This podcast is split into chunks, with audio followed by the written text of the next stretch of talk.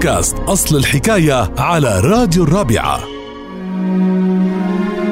أصل الحكاية لليوم عن مثل على قد الحافك مد رجلك. هالمثل اللي بيتردد باستمرار على الشخصية المبذرة والمسرفة ولكن تعددت الروايات حول تفسير هالمثل العامة ولكن أكثر رواية اتفق الكثيرين على أن وراء إطلاق هذا المثل كان بطلها شاب ثري.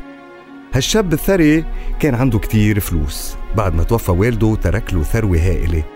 وصار الشاب يضيع كل أمواله باللهو والسهر وكل يوم كان يعمل سهرة يعزم عليها كل أصحابه ولم يحسن التصرف بالثروة. وبيوم من الأيام فقد كل شي بيملكه وما لقى جنبه أي شخص. أصدقائه تخلوا عنه وبدأ يبحث عن شغل ليقدر يعيش. وبآخر المطاف وصل عند صاحب بستان اللي قبل إنه يعطيه شغل.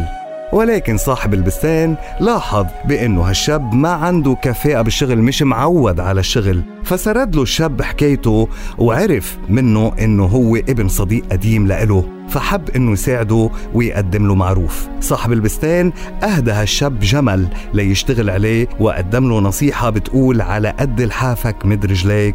يعني على قدر الأموال اللي بتكتسبها صروف وما تبالغ وهيدا اللي صار. وهيك صار المثل يتردد عن أي شخص ما بيعرف يحافظ على أمواله أو ببالغ بالصرف ويعتبر من المبذرين فبيقولوا له على قد الحافك مد رجلك.